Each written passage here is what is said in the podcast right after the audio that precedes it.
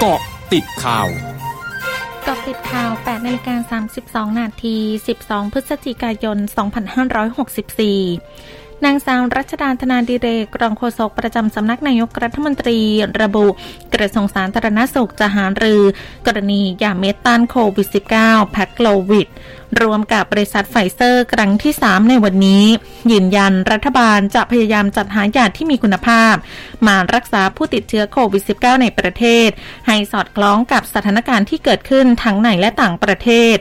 รวมทั้งรองรับการเปิดประเทศให้เศรษฐกิจสามารถเดินหน้าต่อไปได้ ซึ่งยาโมนูพิราเวียและยาแพคโลวิดช่วยลดอาการรุนแรงจนต้องนอนโรงพยาบาล หรือเสียชีวิตได้ผลดี โดยยาแพคโลวิดช่วยลดอาการรุนแรงจนต้องนอนโรงพยาบาล หรือเสียชีวิตลงได้ร้อยละ 89ขณะที่ยาโมนูพิราเวียช่วยลดอาการรุนแรงจนต้องนอนโรงพยาบาลหรือเสียชีวิตลงร้อยละ 50 ศูนย์บริหารสถานการณ์โควิด -19 หรือสอบครายงานสถานการณ์โรคโควิด -19 วันนี้มีผู้ป่วยใหม่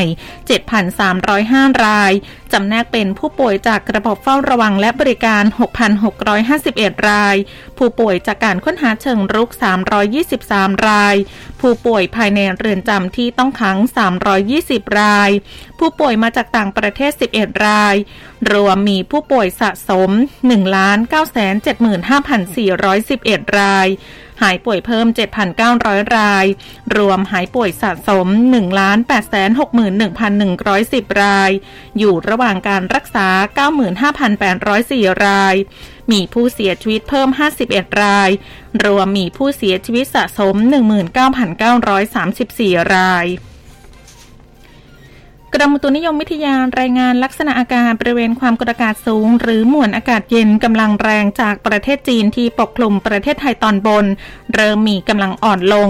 แต่ยังคงทำให้ประเทศไทยตอนบนมีอากาศเย็นในตอนเช้า ขอให้ประชาชนบริเวณดังกล่าวดูแลรักษาสุขภาพ เนื่องจากอากาศที่หนาวเย็นในระยะนี้ สำหรับมรสุมตะวันออกเฉียงเหนือที่พัดปกคลุมอ่าวไทย ภาคใต้และทะเลอันดามันมีกำลังแรง ประกอบกับมีหย่อมความกดอากาศต่ำปกคลุมภาคใต้ตอนล่างทำให้ภาคใต้มีฝนตกต่อเนื่องกับมีฝนตกหนักหลายพื้นที่ และมีฝนตกหนักมากบางแห่งส่วนคลื่นลมบริเวณอ่าวไทยและทะเลอันดามันมีกำลังแรง โดยอ่าวไทยมีคลื่นสูง 2-3 เมตร บริเวณที่มีฝนฟ้าขนองคลื่นสูงมากกว่า 3 เมตร และทะเลอันดามันคลื่นสูง 1-2 เมตร ขอให้ประชาชนบริเวณภาคใต้ ระวังอันตรายจากฝนที่ตกหนัก ซึ่งอาจทำให้เกิดน้ำท่วมฉับพลัน และน้ำป่าไหลหลากได้ ประชาชนที่อาศัยบริเวณชายฝั่งภาคใต้ฝั่งตะวันออก ควรระวังอันตรายจากคลื่นลมแรงที่พัดเข้าหาฝั่ง และชาวเรือควรเดินเรือด้วยความระมัดระวัง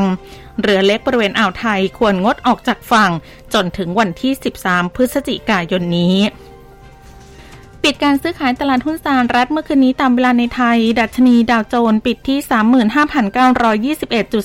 35,921.23 จุด ลดลง 158.71 จุด โดยถูกกดดันจากการดิ่งลงของหุ้นบอสดิดนีย์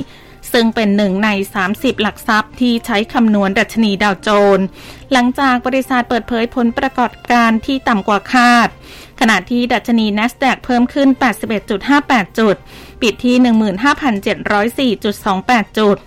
และดัชนี S&P เพิ่มขึ้น 2.56 จุด ปิดที่ 4,649.27 จุด โดยได้ปัจจัยหนุนจากแรงซื้อหุ้นกลุ่มเทคโนโลยี ช่วงนาคืบหน้าข่าวอาเซียนค่ะ ร้อยจุดห้าคืบหน้าอาเซียน สื่อทางการจีนรายงานว่าสมาชิก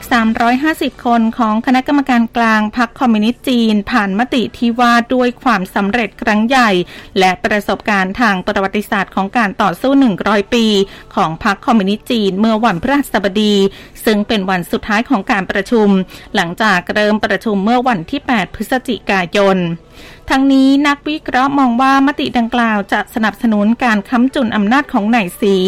โดยการแนวแน่ต่อวิสัยทัศน์ของนายสี และลดบทบาทของบรรดาผู้นำคนก่อนขณะที่ที่ประชุมระบุว่าแนวคิดของนายสีเป็นตัวอย่างที่ดีเลิศของวัฒนธรรมและจิตวิญญาณ สำนักข่าว CNBC ของสารร้านรายงานเมื่อวันพฤหัสบดีโดยอ้างการเปิดเผยจากแหล่งข่าว ระบุว่ามีความเป็นไปได้ที่ประธานาธิบดีสีจิ้นผิงของจีน จะเชิญประธานาธิบดีโจไบเดนของสหรัฐเยือนการแข่งขันโอลิมปิกฤดูหนาวที่กรุงปักกิ่งของจีนในปี 2565โดยนายสีจะเชิญเป็นการส่วนตัวในระหว่างการประชุมเสมือนจริง ที่จะมีขึ้นในสัปดาห์หน้า ทั้งหมดคือกอติดข่าวในช่วงนี้ สุพิชยาถาพันรายงานค่ะ